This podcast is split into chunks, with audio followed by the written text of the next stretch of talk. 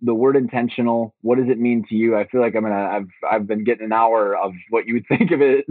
so, um, in in a in a shorter version, what does the word intentional mean? Well, knowing what you want. I think you had mentioned that before. Knowing what you want and being very specific in your behavior, not just thinking and knowing, but executing.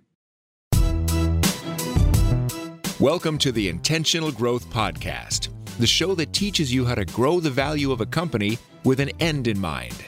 Host Ryan Tansom interviews top business leaders, authors, entrepreneurs, and other professionals who share their experience and expertise about buying, growing, and selling companies.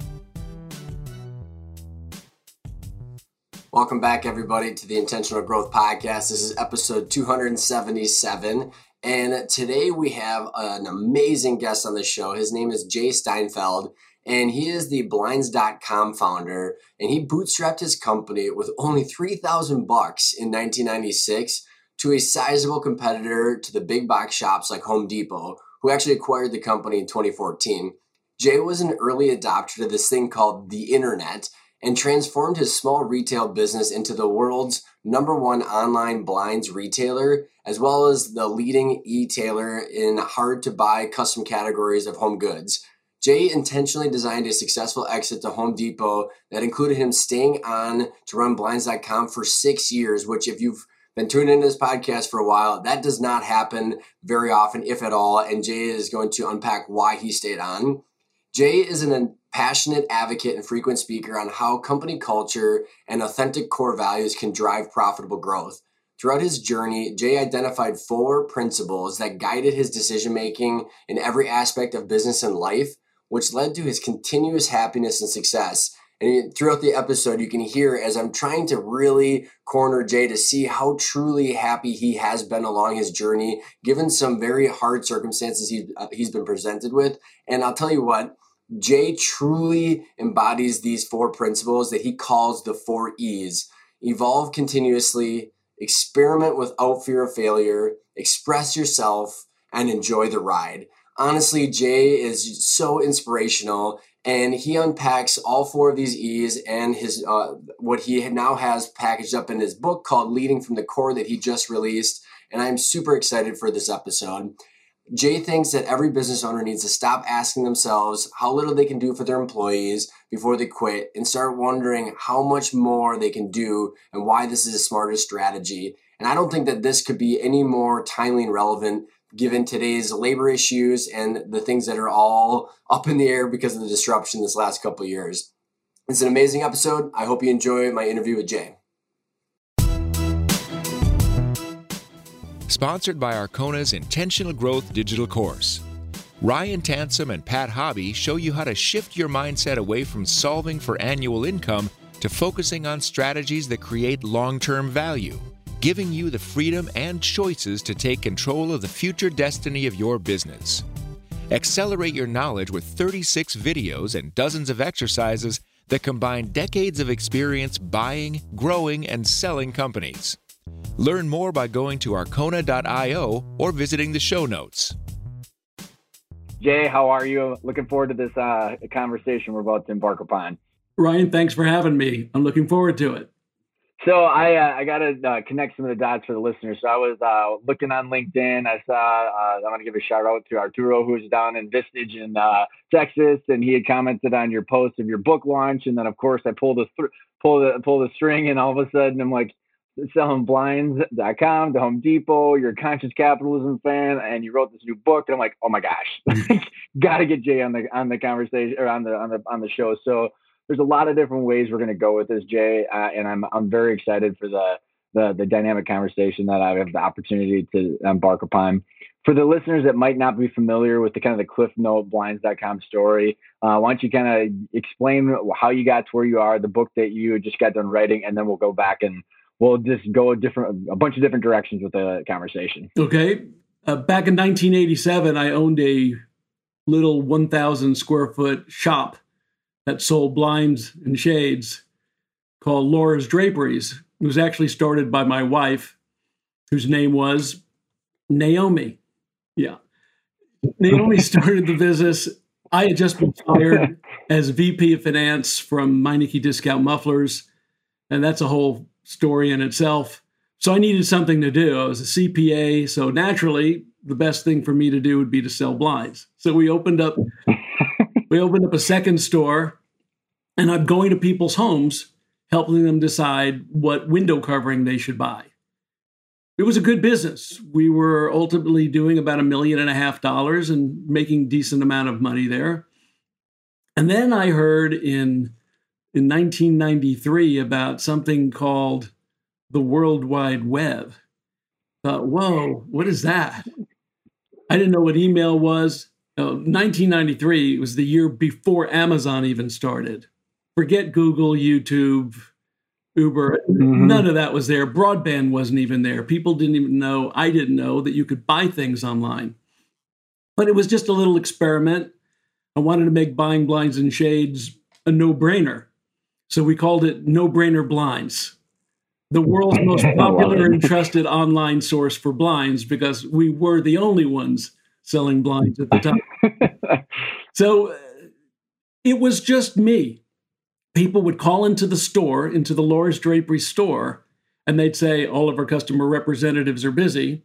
And then they'd call me in between my appointments at Laura's Draperies, and I would answer these calls, actually, would call them back from my car in between appointments and with one of those huge cell phones that's like nailed into your it's car. Exactly, uh, it's exactly one of those big brick phones. I when I when I talk live, I show a picture of that phone. It's a giant phone. I love it. I love it. It's crazy. It's Like three grand a month or something like that. and I had I had a calculator on my front seat. I had order pads, and I would just write it in and talk to people from my phone. I was the whole company. I did that for a few years. At some point, I said, you know, this is crazy. I probably should hire somebody. And I hired a couple of people to answer the calls. And then I was just going out and doing my Laura's Draperies thing while part time I had people answering the, the calls. And by 2001, I was doing as much online with those two people, with me doing virtually nothing, as I was in my store. And I was working seven days a week in my store. I mean, what is wrong with this picture? What's wrong is mm-hmm. I need to mm-hmm. get out of the retail business and never have a store again. Of course, once I sold to Home Depot, we had 2,000 stores, but that's a, that's way in the future. Circle, circle, comes it comes full yeah, circle. but right? it was worth it. So that's how it started. It was really just a a marketing experiment for Laura's. The first website was for Laura's.com, and it it only was a brochure no e-commerce. Then once, once uh, mm-hmm. Amazon started, I thought, well, you can sell books. Maybe you can sell blinds. I mean, I've got a great idea. Um, people aren't going to be able to see it. They're not going to be able to touch it. They can't see the color. I'm going to make them measure it themselves, mm-hmm. and they're going to have to install it themselves. Well, everybody says that was a harebrained idea, but I did it anyway because what did I have to lose? I had nothing to lose. Right. $3,000. And that's how it started. I had no vision as to what that could be. I had no vision of what the internet could be. It was just an experiment. It was one little small mm-hmm. step to see if I could incrementally improve my business, incrementally improve myself. And eventually, we really were the number one online retailer of blinds in the world and doing hundreds of millions of dollars and a lot more now. Jay, and and I, it's such a good story, and I know you summed up. Uh, I'm assuming so many things, and you know, two decades worth of experience in, in a couple minutes. And you know, I, to kind of set us off, I want to set some context because uh, you know I listened to your podcast interview with John Warrillow, which was uh, I thought fantastic. You guys were getting a lot of the mechanics of you know you you taking on some money from private equity, you know, prior to selling to Home Depot, and just some of these challenges that I do want to get some uh, get some insights on. But what I think is super interesting and about your story is your the the the length that you did it, the you know a very very large big box shop that bought you, and yet you I saw your conscious capitalism uh, presentation and. You know, what, what the context I want to set here is that I find it extremely difficult from five years of doing interviews like this for an entrepreneur who starts out like you know selling a CPA selling blinds, right? That about sums up it's like the whole e myth, right? The plumber that just wants to be a plumber by himself, and that should be on my grave my grave uh, stone. Who was he? It was a CPA who sold blinds. I never thought about that. that that's it. actually catchy. I like it.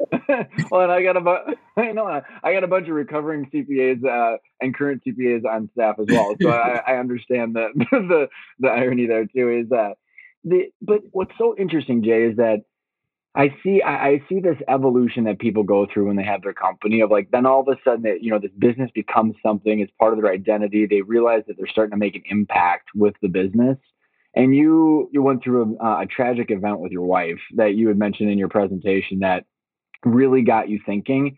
And I'm really curious, you know, to kind of set the overall wrapper to the conversation about this journey that you had eventually selling to uh, Home Depot and then your book is kind of the the shifting of your mindset and the evolution of like, hey, this is a business that could be worth something. And and then as you got that purpose, keeping alignment with the purpose and the impact that you want to have with your business to still running and growing and selling a business that becomes sometimes emotionless for a lot of the parties involved. And so, you know, maybe kind of give some, uh, you know, start with like what happened through your experience with your wife that that allowed you to find this purpose and how you integrated that into the company. Well, I said in 2001, I actually sold the store, Laura's Draperies, and went full time online because, well, we were doing just as much online. And it was a lot easier and it was a lot more fun, way more fun. Well, in 2002, August 12th, 2002, to be exact, after being married to Naomi for more than 25 years, three children, love of my life, uh, met her in college. She died from breast cancer. So mm-hmm. there I was, depressed, wondering, will I ever be happy? again? How do I maintain my optimism? And decided I needed to had needed to do something. I couldn't just stay sad. I had mm-hmm. all these employees now. I had these three children. I'm a single parent.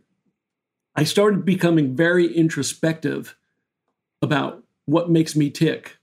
How do I define happiness? How do I define success? Those type of existential things.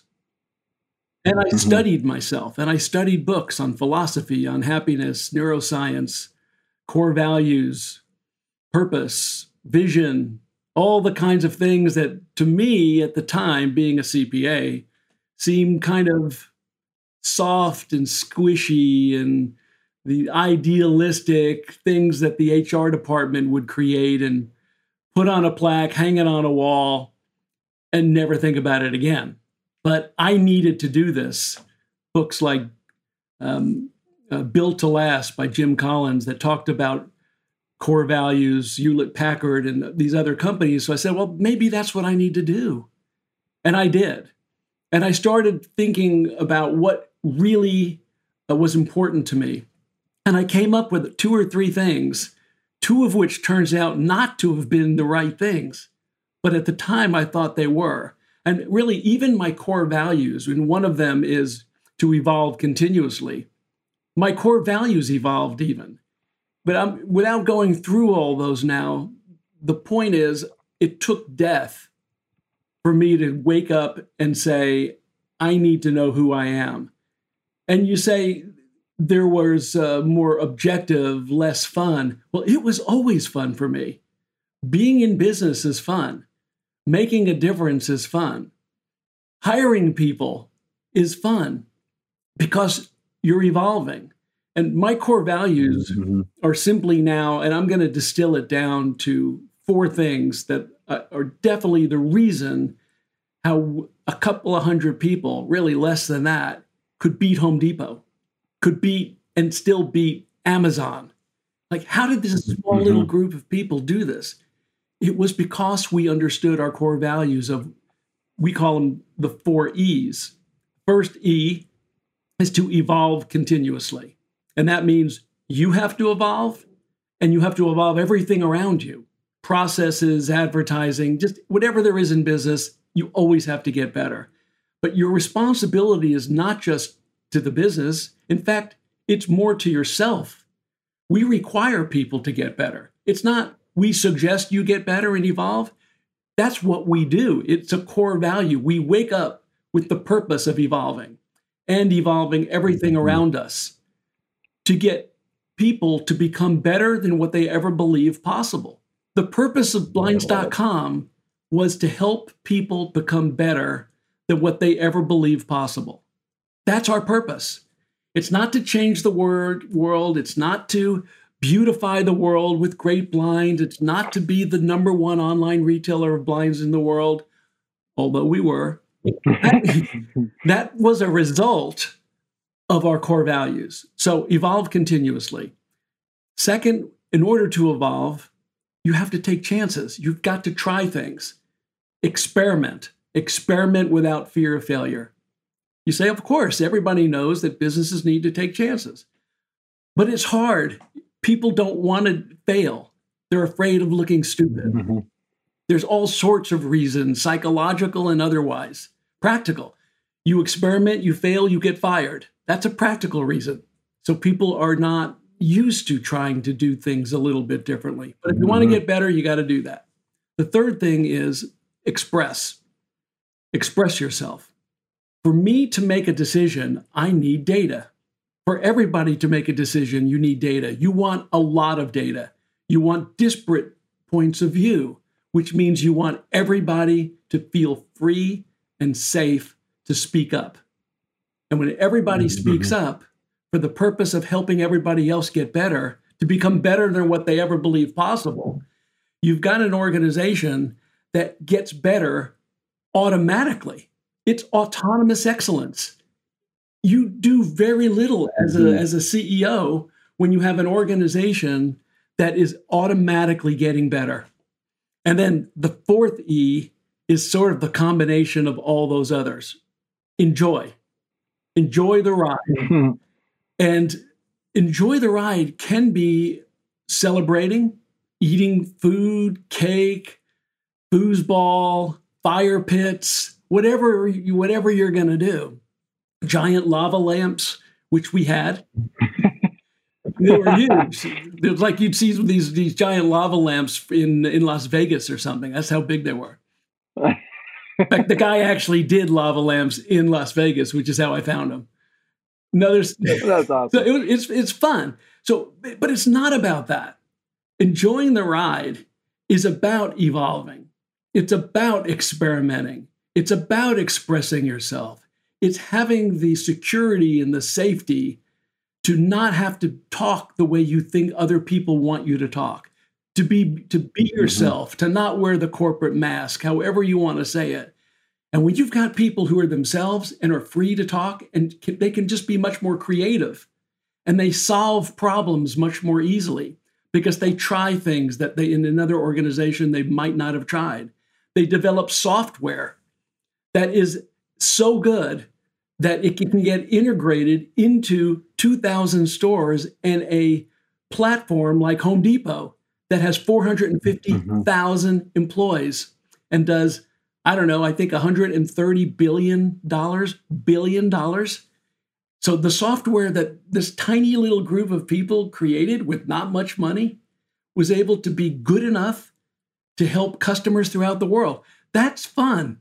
Because when you want to build something of significance and of consequence, the first thing you do is you help people make their lives become consequential.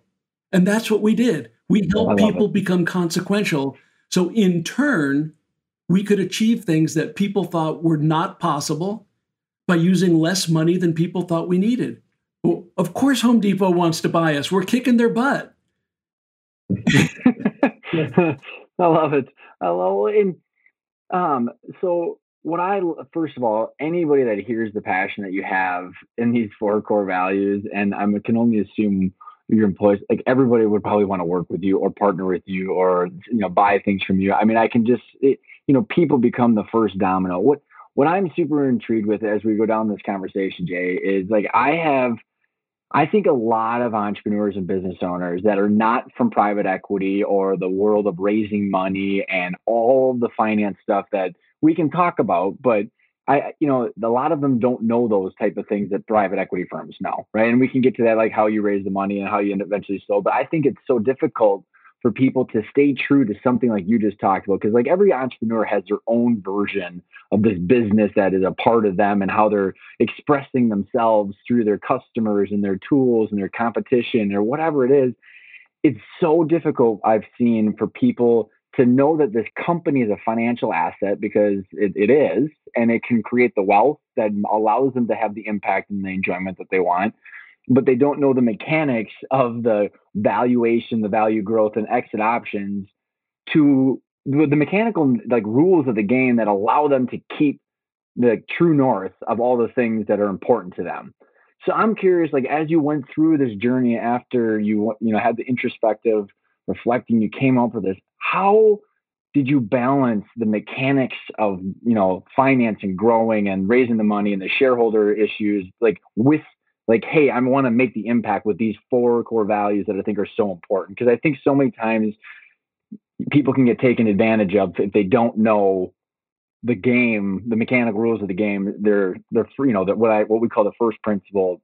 You know, the the squishy stuff, like you said, becomes the the thing that actually gets sacrificed, unfortunately, for so many people. But for me, that is what we did. If if it's a if it is a true, authentic core value. And people say authentic, transparent, they use these words, but they I don't think they really know what it means. When, yeah. you have a core value, this is what it means to me. It means when you wake up in the morning, this is what guides your behavior. This is what you do. You improve, you speak up, you experiment, and you look to have fun what better way to do it than a business? My wife, Barbara, said he goes to his playground every day. I love it. He goes to his playground every day. And there was not one day, not one day that I didn't have fun. There was not one. Now, that doesn't mean there weren't really hard days or, quote, failures. But if your core values are to evolve, then what better than failure to teach you how to get better? And when I started, I knew nothing. If you had had this interview with me before, I'd be sitting here just not be able to say anything because I didn't know anything. I knew nothing. Totally, I, I can relate.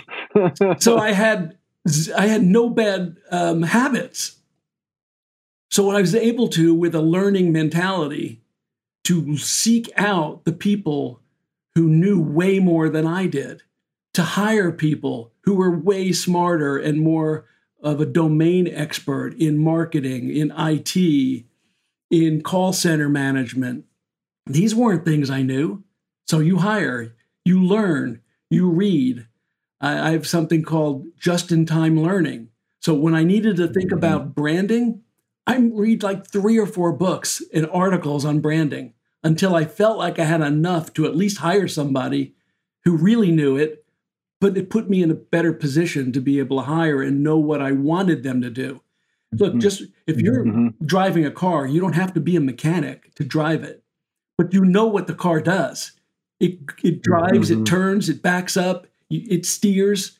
So that's really all you need to know is that a car will propel you somewhere but you get the mechanics, you get the uh, the drivers, other people to do that work. You don't have to do it. Well, and and, and I love that, and I think um, there's a lot to be learned from trying to internalize that because intellectually knowing is one thing, and then actually, like you said, behaving that way is a different thing. You know, one thing that like you, you would mention in the um, one of your stories about when you had misalignment with your shareholders, the, the original shareholders, some other shareholders that had come uh, along for part of the ride. I don't know when and where they got involved, but um, I thought it was really interesting when I was hearing your story. You know, one of the challenges I see so many business owners deal with is that they have multiple shareholders that have different core values or different things that they want with the money. Like, I want the money today, which we call solving for annual income, suck all the cash out of it versus, hey, I want to reinvest for growth. Like, that is where, you know, a lot of the challenges, whether they're whether they're obvious to the people that are arguing about it or, or arguing or debating about it, whatever you want to call it, versus like, hey, it, you know, this is like we're just disagreeing with what we want to do with the money, or invest this person, or take the money back.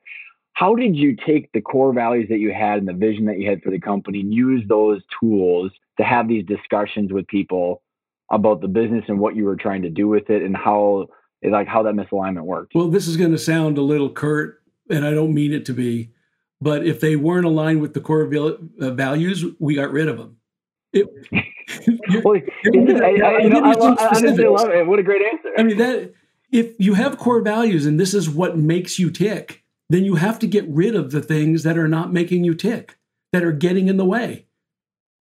It's I know. It's, I, and by the, the way, I don't think anything that I ever say is particularly uh, visionary or really smart. It just seems so logical. If if things are getting in your way, get rid of them. If things aren't working, stop doing them. If things are working, mm-hmm. do more of it, a lot more of it. So when we hire, we look for people who already have proven to us that they are wanting to improve their lives. We're not looking for somebody to come in and say, hey, we have a learning environment and we expect you to get better. We want to know that that person already has the propensity within them to improve. So we'll ask questions in the interview. Tell me about some things you're doing right now to get better at anything. And if they mm-hmm. are taking cooking lessons or learning how to build uh, a radio, things like that, that's great. So this person has already proven that they are a person who has the core value of wanting to improve. Mm-hmm. Because if you don't have that core value when you're in an, in an organization that expects evolution, you're going to be you're going to be ostracized because you're not you're not rising up to the level of the challenge and people will see it and it will be very painful for you and eventually you're going to leave we had investors who did exactly what you said they just wanted cash and i was the biggest stockholder so i would get the most cash as it would be distributed but I wanted to take the money, put it back into the business, and grow it. They'd go, What do you need an mm-hmm. IT department for? You're selling blinds. I said, No, we are a marketing company. We're a technology company that just happens to be selling blinds. And we're eventually going to be selling more than blinds, which we actually ended up doing. So once that happened, and we had taken up to that point 16 years into the into our business, we had taken no institutional capital, zero. Yeah, that's awesome. then we took just a small minority raise uh, from a private equity firm and uh, bought out the two stockholders who wanted the cash. That's why we took the money.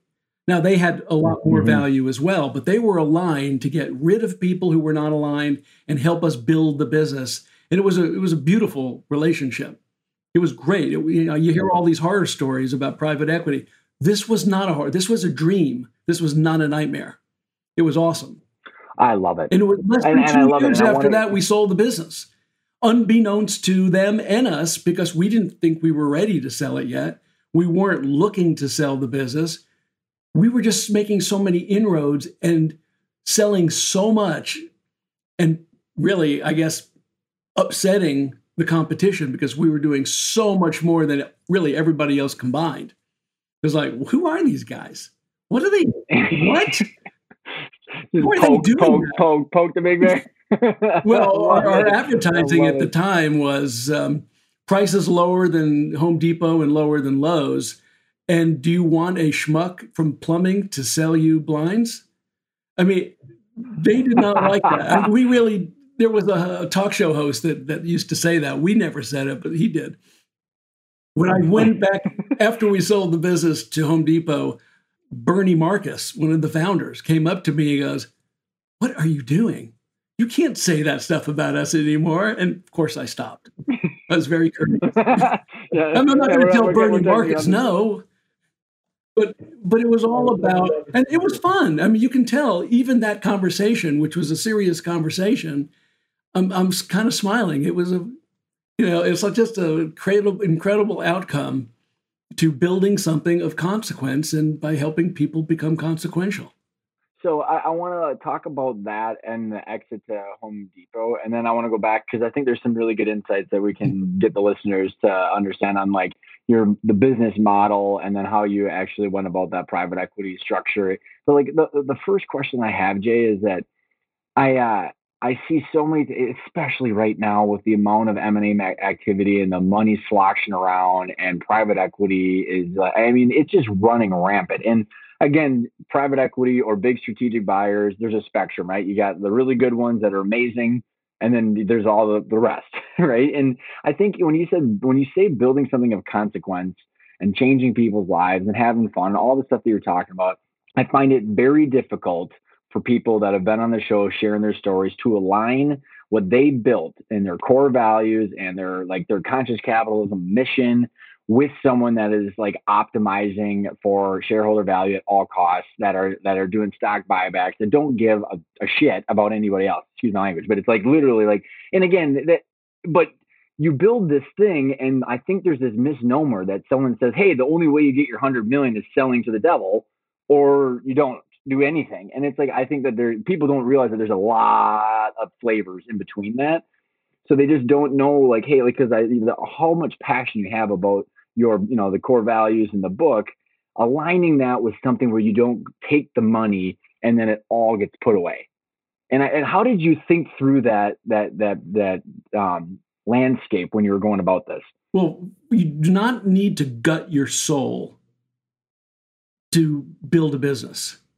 You do not need to be harsh. You don't need to be a jerk. You can be kind. You can bring humanity into business. I think my book, Lead from the Core The Four Principles for Profit and Prosperity, is about bringing humanity back into business. It's got all these stories that, that we've talked about and a lot of stories. And it talks about the four E's a lot and gives plenty of examples, and it's tactical and prescriptive and strategic for entrepreneurs who are building a business and wanting to build it. But what the real heart of it is, if you really get down to it, is you can be nice. In fact, the more generous you are, the more you get back. You hear that, but it is mm-hmm. so true. You should give people the most you can that's in the long term interest of the company. You shouldn't see what little you can give and see if you can get away with it, which is what people think you need to do. You don't need to do that. And look, our results were amazing. If our results weren't good, then all the stuff I'm talking about, you know, it'd be false precision. It, it would just be BS. Yeah, yeah, yeah. But we were growing 25% compounded every year. We were improving our gross margin by by uh, 400 basis points within a couple of years. We our bottom line was strong. Our retention was good. Our turnover was only 8%. 8% turnover. So the numbers spoke for themselves. So if you're a private equity company coming in or a strategic buyer like Home Depot who comes in, they say, "We don't want to screw this up." This core value stuff that Jay's talking about and that we see actually is happening is working. I don't necessarily believe in it, and I don't know that I could do it, but it's working for him. And as long as his numbers are good, let him be how he is. And that's pretty much what happened. I think people were not necessarily uh, aligned really authentically with it, but they knew it was working. And for us, mm-hmm. customer intimacy and caring about people first created the uh, the profit and the growth and the giant market share that we had and the low mm-hmm. uh, turnover rate we had. I think now, even when you think about why are people leaving, what is this great resignation? What is what is Striketober? All these things. I think it's actually the, you, you can blame the pandemic, and yeah, technology has made it easier to do it. And there's a lot of employers that say, well, I guess I better believe in a distributed workforce or I'm not going to be able to keep people. And that is actually true. But why are people wanting to leave in the first place? Because you're not providing them with what they need.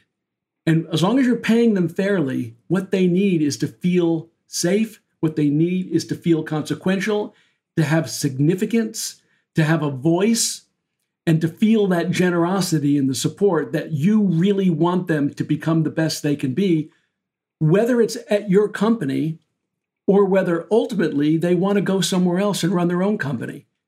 And why not have mm-hmm. an have a heart to heart, candid phone, uh, conversation with your employees and know that? Why don't mm-hmm. why don't people say, "What do you really want out of your life? Do you want to become the VP here? Do you want to be a senior manager? Oh no, you want to be a CEO somewhere. All right, well let's help you become a CEO.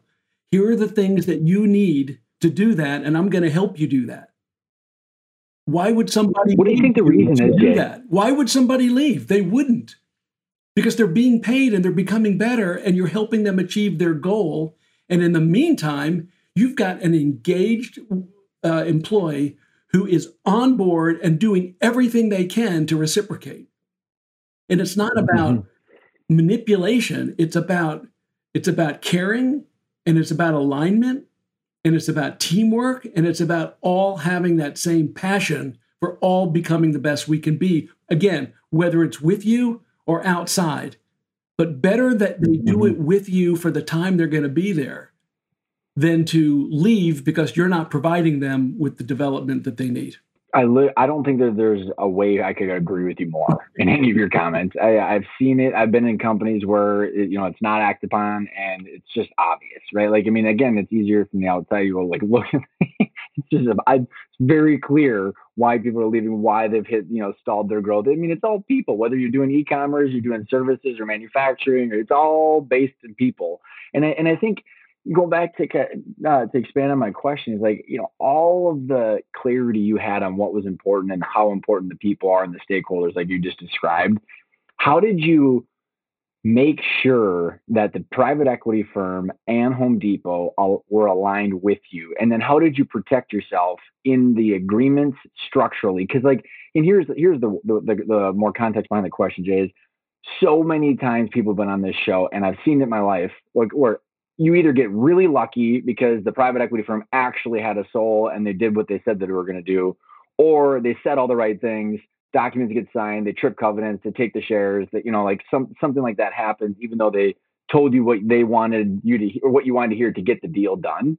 So I think there's a little bit of like trust and then make sure to verify or protect yourself. So how did you have those conversations with both the private equity firm and Home Depot and to keep your alignment with, while it's protecting yourself. Okay, so there's really two parts to your question. The first one is about the private equity firm, and the second one was Home Depot. And they're both mm-hmm. different answers. And they're I think they're both pretty interesting, especially the Home Depot part. So let me start with the less interesting one, and that's the more of the business side. build up. And build it like. Exactly. Build up to Home Depot it's not just luck. I mean, is it luck when you hire an employee and they work out or they don't work out? I mean, there is some luck, but you need to do diligence. You need to ask certain questions. You need to talk to people that that have been part of their portfolios. Ask them the question, tell me about some times when things were not going well, when they were going sideways. How did they react? What happened then? Find out what happens when things aren't exactly uh, kosher. And you can ask mm-hmm. lots of questions like that to find out if there's alignment. And when you talk to people, you don't just talk to that head head person, the lead investor. You talk to people within their organization. You potentially go to their office. You talk to other people. You talk to the analysts who are doing the diligence. You really study the people and get comfort. It's not luck. Again, there is some luck, and sometimes, look, I've, I've made hiring mm-hmm. mistakes too, and I could have made a mistake, and I was paranoid about making the wrong choice. But I think mm-hmm. you can do some diligence and feel and, and put the odds more in your favor. And you can tell about when you talk about your vision, whether it resonates with them, and you can ask questions. So, how would you see your part in this long term plan? What do you think about it? What would you do to help us along? You ask behavioral questions like that, and you can find out if they go, Well, I don't know. I mean, we're really just interested in you, I, you know, going public, and we've never been asked that question before. Well, that they're out. you know, mm-hmm. that's not somebody who would you would want to do business with. Now, I say this like you've got plenty of choices.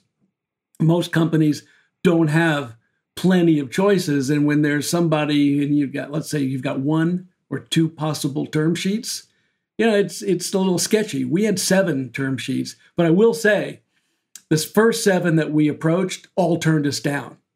We got turned down oh, by oh, wow. the first seven people.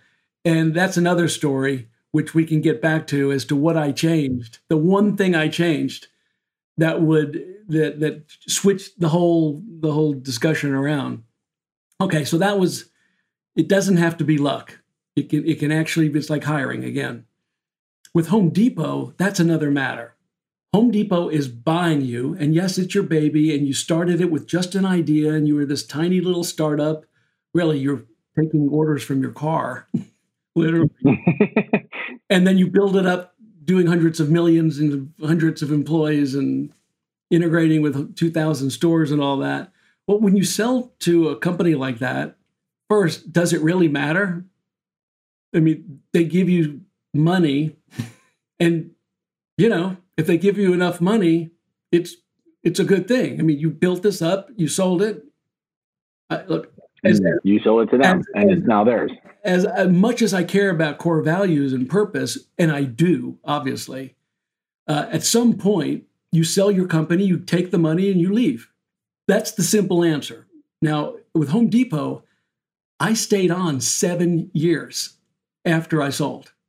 Have you ever heard, talked to? Wow, I didn't know it was that have long. You talked to any entrepreneur that sold their company to a big company and stayed let more than ninety days or a year? I don't think I. I don't think. I, and I've got hundreds of interviews. I don't think I've heard of one person. I know. I'm trying to think back. I don't. I don't think. I think you're. I think you got the. I got. You got the award for that one. I know. It's. It's. I, I don't like using the word unicorn because it, it implies something else in business, but it's. It's unusual my attorney said she's never seen it before. So why? Why did I stay? Because we had these this understanding that we are different. Yes, Home Depot does care about its associates. No question. Respect for all individuals, do the right thing. That is true with Home Depot. But their first is their first tendency is towards operational excellence.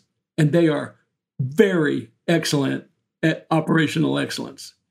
We are excellent at customer intimacy.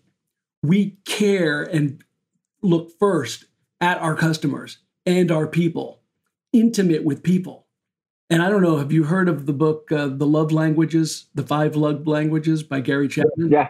Okay. Yep. So, just for anyone who's listening that doesn't know about that, there is a, um, a theory that he has that everybody has their own love language. It could be touch, it could be doing having quality time, doing work for the other person. There's there's five of them. And as long as you I'm, I'm the affirmation junkie. Yeah. If you if you give me affirmation, I'll just melt. That's another one. and by the way, Ryan, you're doing a great job. thank, you. Hey, hey, let's let's have you back on the show. What what do you want me to do, so the the the idea is that you with your with your significant other understand that your love language is different and don't try to make the other person into your love language. It could be completely different and don't get frustrated by it. Same thing in business. I think there's three love languages as I learned from reading the book uh, the discipline of market leaders. It's operational efficiency, customer intimacy, and uh, innovation, technical innovation, or just innovation, really. And those are three love languages. And we, of course, we were never going to change Home Depot. Giant, you know, monolithic company doing very, very well. And here we are. We just had to prevent them from changing us. And the CEO and really, everybody said, look, we have this history, like all big companies, when they take in small, to just suck them in and grind them down. Don't let that happen. Speak up. Well, great, because that happens to be one of my core values to express myself. And now I've got all this money, so I don't really need the job. I don't need the money. So it made it, it did make it a lot easier. No matter what. Yeah. So it did make it a lot easier. But I also had this vision of taking what we had built, this platform of selling complex customizable products, configurable products, as they call them at Home Depot, and eventually selling more than blinds. And we had never actually been able to do that with Home Depot. Ah, voila. We have merchants, we've got supply chain, we have customers, we've got everything. Now we can take that platform, and if we convince them to let us do it, which we did, we can then become even better. And our vision of being the best in the world at selling configurable products will happen. And that's why I stayed, because they gave us autonomy to continue doing that. They allowed us to feel significant and consequential in our own little bitty corner of the giant house of Home Depot. And we were continuing to build it, and they gave us money. And we we're we're we're doing all these things. Who would walk away from that? Because it gets back again to my core values. There is no misalignment. We were evolving, mm-hmm. we were experimenting. I was speaking up to Home Depot, and it was gobs of fun. So fun. Oh, I, am I love it. Well, and, and was there anything that you because like I think that's every every entrepreneur that I've talked to that doesn't want to do an ESOP or some sort and keep it in their family or some sort of like you know, like longer play for them on their own. If they want to sell to a strategic buyer, the strategic buyer respect. Bo Burlingham wrote this wonderful book called Finish Big. He's been on my show a couple times, and it's all about the entrepreneur knowing who they are, what they want from their business, and why. Being super clear, and then aligning that that clarity with the buyer, and the buyer appreciating what and being respectful of, of what they've built, and then the owner being proud of the process. I mean that that it's like almost a self-evident truth that that's what people want but so many times it doesn't happen. And i'm wondering like you know obviously you asking all the questions and making sure that there is alignment. Is there anything that you did to make sure that like after the fact when you're on you know quarter four of the deal and you're sitting in a meeting and they go hey you know what i think we're going to do? Some new person's in there and they want to have a different strategy of like you know yeah. whether it's bastardizing your offering or something. It happened all the time it happened all. it, happened, it happened every quarter, not just the fourth quarter. when we when we first uh, after we were were sold with Home Depot, and I, I call it merged. It was a merger, and I know we were this little bitty 115 million, and they were doing at the time 80 billion, but the document says merger agreement, so I call it a merger. And every time I say that with them, they they smile at me like, "Oh, that's very cute, Jay. It's very cute. you merge with us." I support it. it. I love it. But they say it, and that was a really important thing for internally for us to know that we were merging with them. We weren't being gobbled up. It was a mindset that we had that we could actually influence. We were like we were like a tiny drop of magic potion in a giant vat of Home Depot and you could That's put awesome. that little drop in there and it would be it would barely tint the water but it was there. It was there. And we knew it was there and the fact that we knew we were having an effect on home depot of any kind that we were evolving and helping others around us home depot and its customers evolve was very satisfactory. It was gratifying to be able to do that.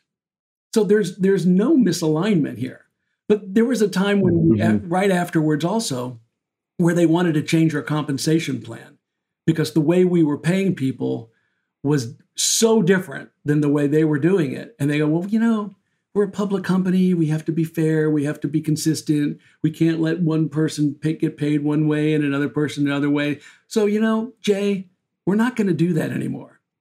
And I said, you know, guys, we are. We are going to do it because here's why.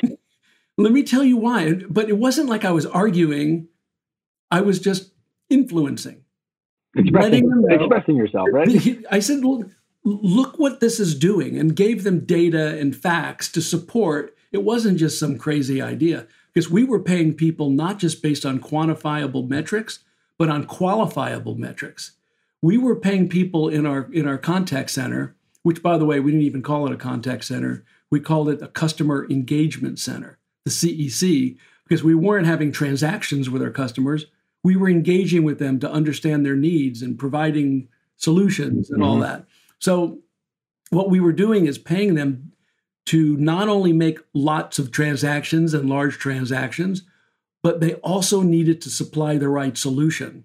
So if if you if you sold somebody the wrong product, you were penalized. In fact, you might not have gotten paid anything for that sale because you didn't provide the right solution and you didn't make it easy for the customer to understand what they needed.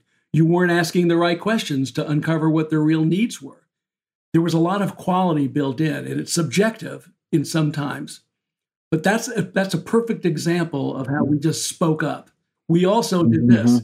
Uh, Pixar, when it was uh, when it was when it merged with Disney, uh, at Ed Catmull, who was the CEO, and he wrote a, one of my favorite books called Creativity Inc., talks about what they did to have sort of uh, this is going to sound a little harsh, and I don't mean it to be rules of engagement, memo mm-hmm. of understanding. Now he actually did that. I had a we drafted and it got approved a letter that said, okay, blinds.com, you can keep your titles. I mean, I'm a CEO, but we actually dissolved our corporation, which meant, am I really a CEO? We, they let me stay mm-hmm. as a CEO. And we had vice presidents and we had senior vice presidents. We kept our titles. We kept the name blinds.com because we wanted to maintain our identity. And there were a lot of things like that. Mm-hmm. Our compensation program, we said, had to stay. We, had, we said we're going to stay in it. Houston which is where we're where we're based. So all these things that I felt were important to us, to our identity, and to that were the kind of the secret sauce that people wouldn't necessarily know about. We wanted to make sure that that stayed, and it didn't mean it, it wasn't going to change, but at least we gave it a shot, and it did. And they've been super with us. I mean, why would I stay for I, seven I years? And, and now that I'm gone, they're doing even better, which is even a, that's like a relief. It's, in fact, I wrote the book. I wrote the book so that when I when I knew I was going to be leaving, there would be this primer as to, well, here's what we did to get to where we are, and mm-hmm. if you stay true to this, we can continue to do what we've done in the past. That's why I originally wrote it. And then as I was teaching in the business school, I thought, wow, everybody needs this. And then so I just expanded the book to for more than just what we did at uh, blinds.com and it's been awesome. I love it.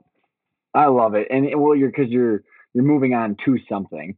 But before we get to that, Jay, I, you know, one thing that I, you know, is I'm observing from how you're discussing the, the, the even the private equity. I want to go back to what what you did after the seven people said no, but the and then the the Home Depot transaction is you built a really really good company that other people wanted that gave you choices and that's honestly the number one thing I want for every business. So you said your purpose is to have uh, help people have you know make a was it consequential um, help people become better than what they ever believed possible.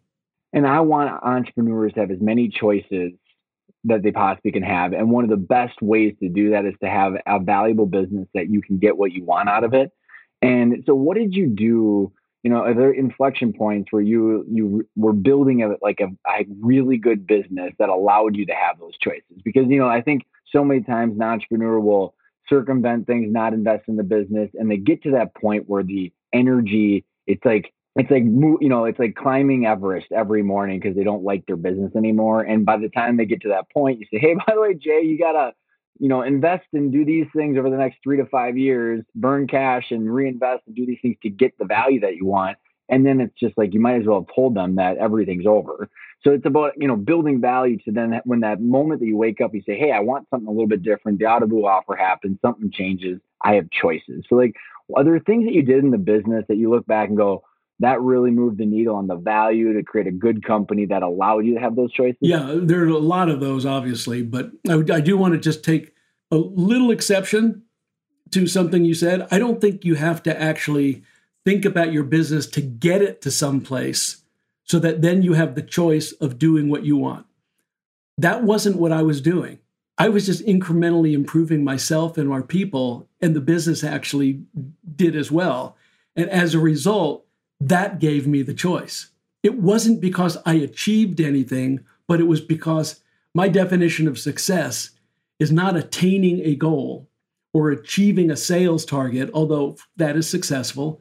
But my definition of success is being in the process of improving and improving everything around me. So I can be successful every day. In fact, I can be successful multiple times during the day. If I just do mm-hmm. something a little different that makes it a little better, if I can have a conversation with one of my employees to help them get just a little bit better, both of those are definitions for me of success. And when you evolve continuously, you are you are being successful really every day and multiple times throughout the day. And if you're not, it's because you're not thinking hard enough. You're not trying to get better. Amazing. And this this is right in the vein of the messages that we had going back and forth on LinkedIn and talking about uh, you know intentionally designing the business around your life. Or maybe expand just on the concept that we were going back and forth because i think it's yeah. right in line with everything that we've been talking about on the show. Well i think one of the tenets that you've got is that you should design your life around the business. Was that is that it? Or design your business around your life yeah using the business as a vehicle to create wealth enjoy work and make an impact is kind of the and, and the, what i'm saying is there's no difference. For me the business actually what selling blind i don't care about selling blinds. I'm not passionate about selling blinds. I'm not passionate about beautifying the world providing privacy and security. That does not provide me a lot of joy. What provides me as joy is just being in business period and becoming better and evolving and, and be, doing my core values which i've said a few times already but i just want to make it mm-hmm. clear. Mm-hmm. And what there's is if those are true core values is there any difference between doing that in your life outside of your office than inside? That's who you are. These are not the core values of the business.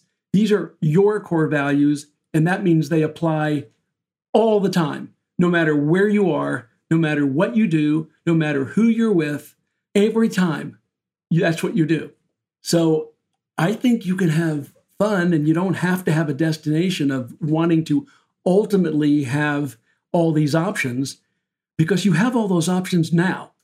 Right now, you have plenty of options, and it's up to you as to what you want to do with it. You have control over these things.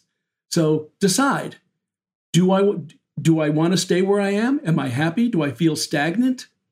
Or do I want to do something different? And if you want to do something different, how do you do it? You experiment, you try something. And it doesn't mean you have to bet the farm. Just try something different. I mean, go to a different restaurant than you do, or go to that restaurant and just order something. as simple as that, right? Don't order the same thing all the time. That can be the first experiment that you do. I'm serious. You know these people. Oh, I know you're. Drink I'm a routine is guy. one kind of wine. No, experiment. I know you like that. Try something else. Maybe you like a white uh, instead of that cab. Try a Riesling. Come on. Oh, Jay. So there's so much truth to what you're saying, and, and like, uh, what do you say to the people? Because it took something really tragic for you to get hit in the face, and and you know have this introspective work that where you realize that life is finite. What do you like what is your response to someone that can't get shook up you know shook up or they're kind of what you would say is asleep or a zombie and that like they, they, they don't have this passion and, and vigor that you do. How do you like how do, how do you what's the catalyst for someone like that? Well you have a choice. The catalyst is to say are you happy? If you are then don't change. If you're fine that doesn't mean you have to do what i'm saying in fact i want your your your listeners viewers to listen to everything that i've said really think about it, and then just throw it all away and do whatever you make sense for you because what works for me is not necessarily going to work for everybody else. But you have a choice to decide what you want. Understand what really matters. What is your purpose? Why are you in business? Are you in business because you want to control your life? You want to control your destiny? Are you in business because you want to make a lot of money? Are you in business because you do want to save the world and you you you want to create a cure for whatever? These are real or you just want to make a lot of money and you want to control everybody else's life. Whatever it is for you, they're all valid. Mm-hmm. To me, I think it's being compassionate and generous is actually more fun and less stressful. But decide. So you don't you don't have to you don't need a death. I mean, there's a uh, in the first chapter I start off by saying death destroys the man, but the idea of death saves him. So no, you are going to die. People are going to die. And think about that. When you're dead, what have you done? Are you, are you going to have regrets? What regrets do you want to prevent? Have you really maximized your time on earth? Time is scarce. If you don't understand that life is precious and every minute, every second counts, then you really need to uh, go around the world and see how many people really are in bad shape. Have some compassion for these people and have some gratitude mm-hmm. for where you are. Because most people, if you're running your own business, you're in pretty damn good shape. You're in that percent that a lot of people wish they were there. So stop whining about it. Stop complaining. Amen, Jay. Amen. like, uh, I love it. I, uh, as you start this uh, next stage of your of your journey, like, what's your hope for the book and for the, you know, how are you going to continue to lead these core values in the next stage? Well, uh, I'm still living my core values. Writing a book is definitely uh, improving continuously, evolving. I, I, knew nothing. I knew as much about starting a business as I did writing a book, and just kind of over four years wrote it, edited it, published it. It's coming out in, in about three weeks on November 30th. Uh, this is 2021, and that's fun. That that's I'm doing that. It, it's just another vehicle for evolving. And I told you it was because I wanted to help my initially the employees. So that's mm-hmm. one thing. I'm on five boards from almost seed round up to I'm on a public board, Masonite, New York Stock Exchange. That's evolving. I've never done that. I've never been on a public board before, so I'm learning. I'm on the audit committee. My, that's where my CPA is actually coming in handy. that's super fun because I'm with a lot of sharp people, really smart. It's manufacturing. I've never done manufacturing, so I've got to learn that really fast. That's fun too. And then all these others that are sort of at various stages, whether they're getting their B round or the D round, and and working with the other investors and the venture capital people and listening how they're thinking. And I'm thinking, hey, can we put a little more humanity into this a little bit? Uh, can we think about our people? Can we think about customer experience? Uh, that kind of stuff. Uh, branding. What is our message? How do we feel about our people? What are we doing to help our people? Can we think about that a little bit? So that's what I'm doing. And then I've got five children, but they're all adults. They're all in their 30s. And I have seven grandkids my seven startups. So, and the oldest, the oldest startup is uh, seven, and she'll be eight in a few weeks next month. So, yeah, your hands full life. Well, I've got nothing. Oh. I'm building a house. Why don't I building a house? I don't need a new house. I've got a great house. I've always wanted to build a house. I wanted to see what that was like. I wanted to evolve and try it and experiment and you know, sometimes it's really, really fun. Sometimes it's frustrating, but that's what I'm doing. I'm trying to help you? my kids, my grandkids, all these companies. I'm teaching in the business school at Rice University, helping them figure out whether they want to take that job at Amazon or or start their own business. Those are tough choices, actually. Start their start your own business and sell back or, or, or, or become a consultant at Bain or something like that, where they're paying you a bunch of money for these jobs. And now you're going to go into something that has a very low likelihood of success. And you may not even be able to eat for a while. I mean, how bad do you really want this? And it's a tough it's a tough mm-hmm. decision because they've got good ideas and they're passionate about it, but it's a hard decision, especially if they're married and they've got responsibilities to somebody else. So I'm just trying to help people with their lives. and in turn, it's very satisfactory for me. Super blessed. Uh, and, grateful.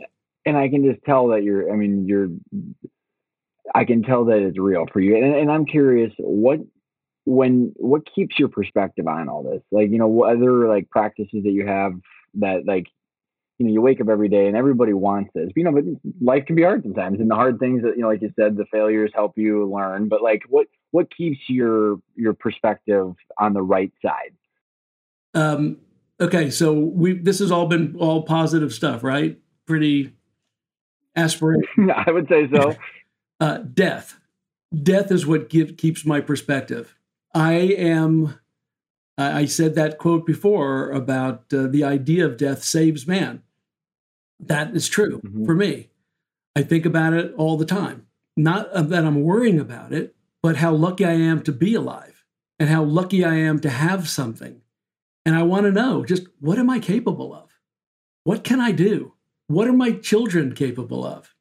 What are my grandchildren capable of? What influence can I have over them, over the students, over these companies that I'm on the board?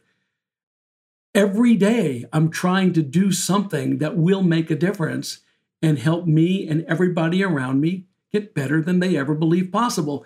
These really are my core values. This is what I do. And death is my prime motivator. When I when you boil it down and I think about why were we successful, like well, we had great marketing. Well, why did we have great marketing? And you can take this down and you know ask yourself the five questions. Ultimately, when you get down to the real answer, the the first principle, it's death. I am worried that I'm not going to be able to achieve everything I can or help everybody around me before I die.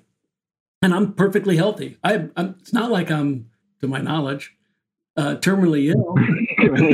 to my knowledge, I just well, just have that perspective. My mother died when she was 46, when I was in college, from cancer, and my wife died from cancer at 47. Those things, unfortunately, have provided a type of perspective limits on how bad things can be. It's almost like there's a floor.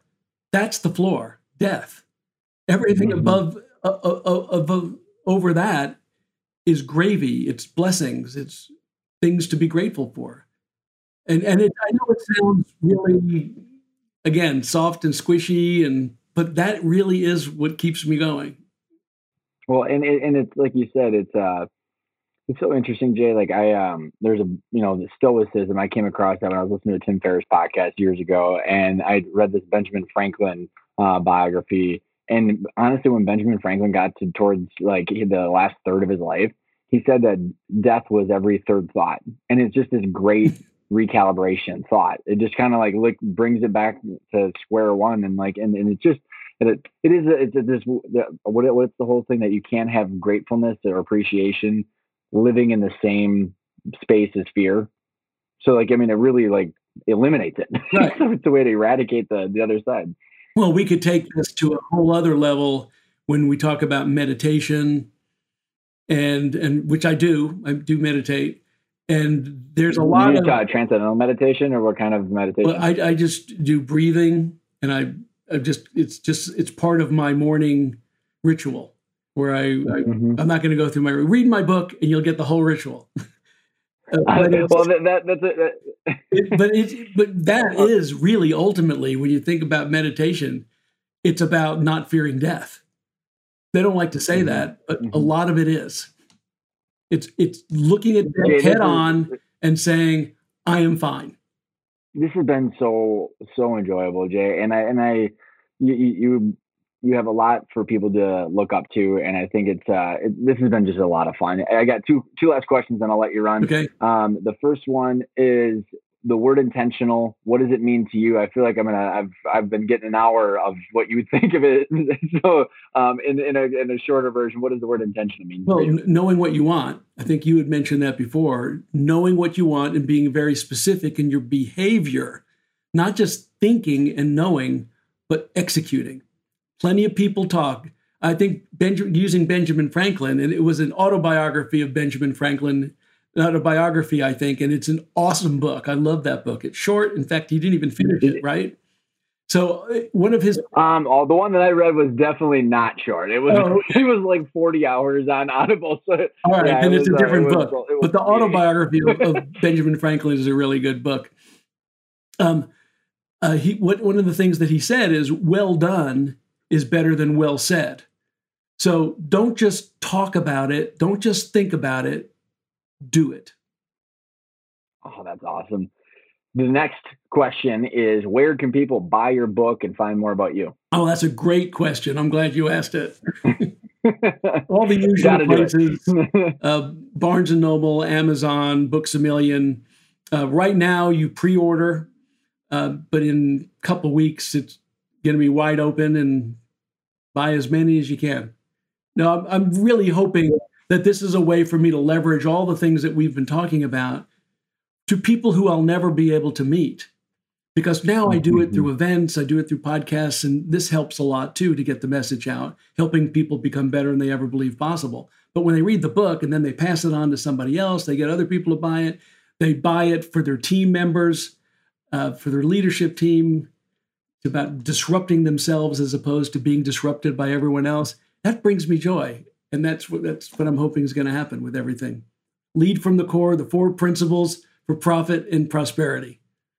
Jay, I want I want everybody to to go out and get their copy too because I uh, if it's way more of this, then uh, it's going to be very good for the for everybody that uh, is being touched by the bug. Thank you so much for coming on thank the show, Jay. Ryan, thank you so much for having me.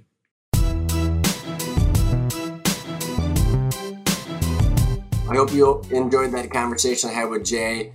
I hope everybody can find the level of happiness that Jay does in life. And I can tell by the, que- the questions that I was asking and how he was answering them that he has lived and embodied these four E's that he has put together in his principles and they guide every decision that he makes in business and life and he course corrects using them. He makes sure that he prioritizes the things that are in front of him using them and he enjoys the ride. I mean i really truly believe he does and i want that for everybody and that's been the, one of the main missions behind this podcast and what we're doing at Arkona with intentional growth is to make sure that people understand who they are, what they want from their business and why, and to use their business and their journey as a vehicle to make the wealth, the enjoyment, and the impact that they that they know is possible in life.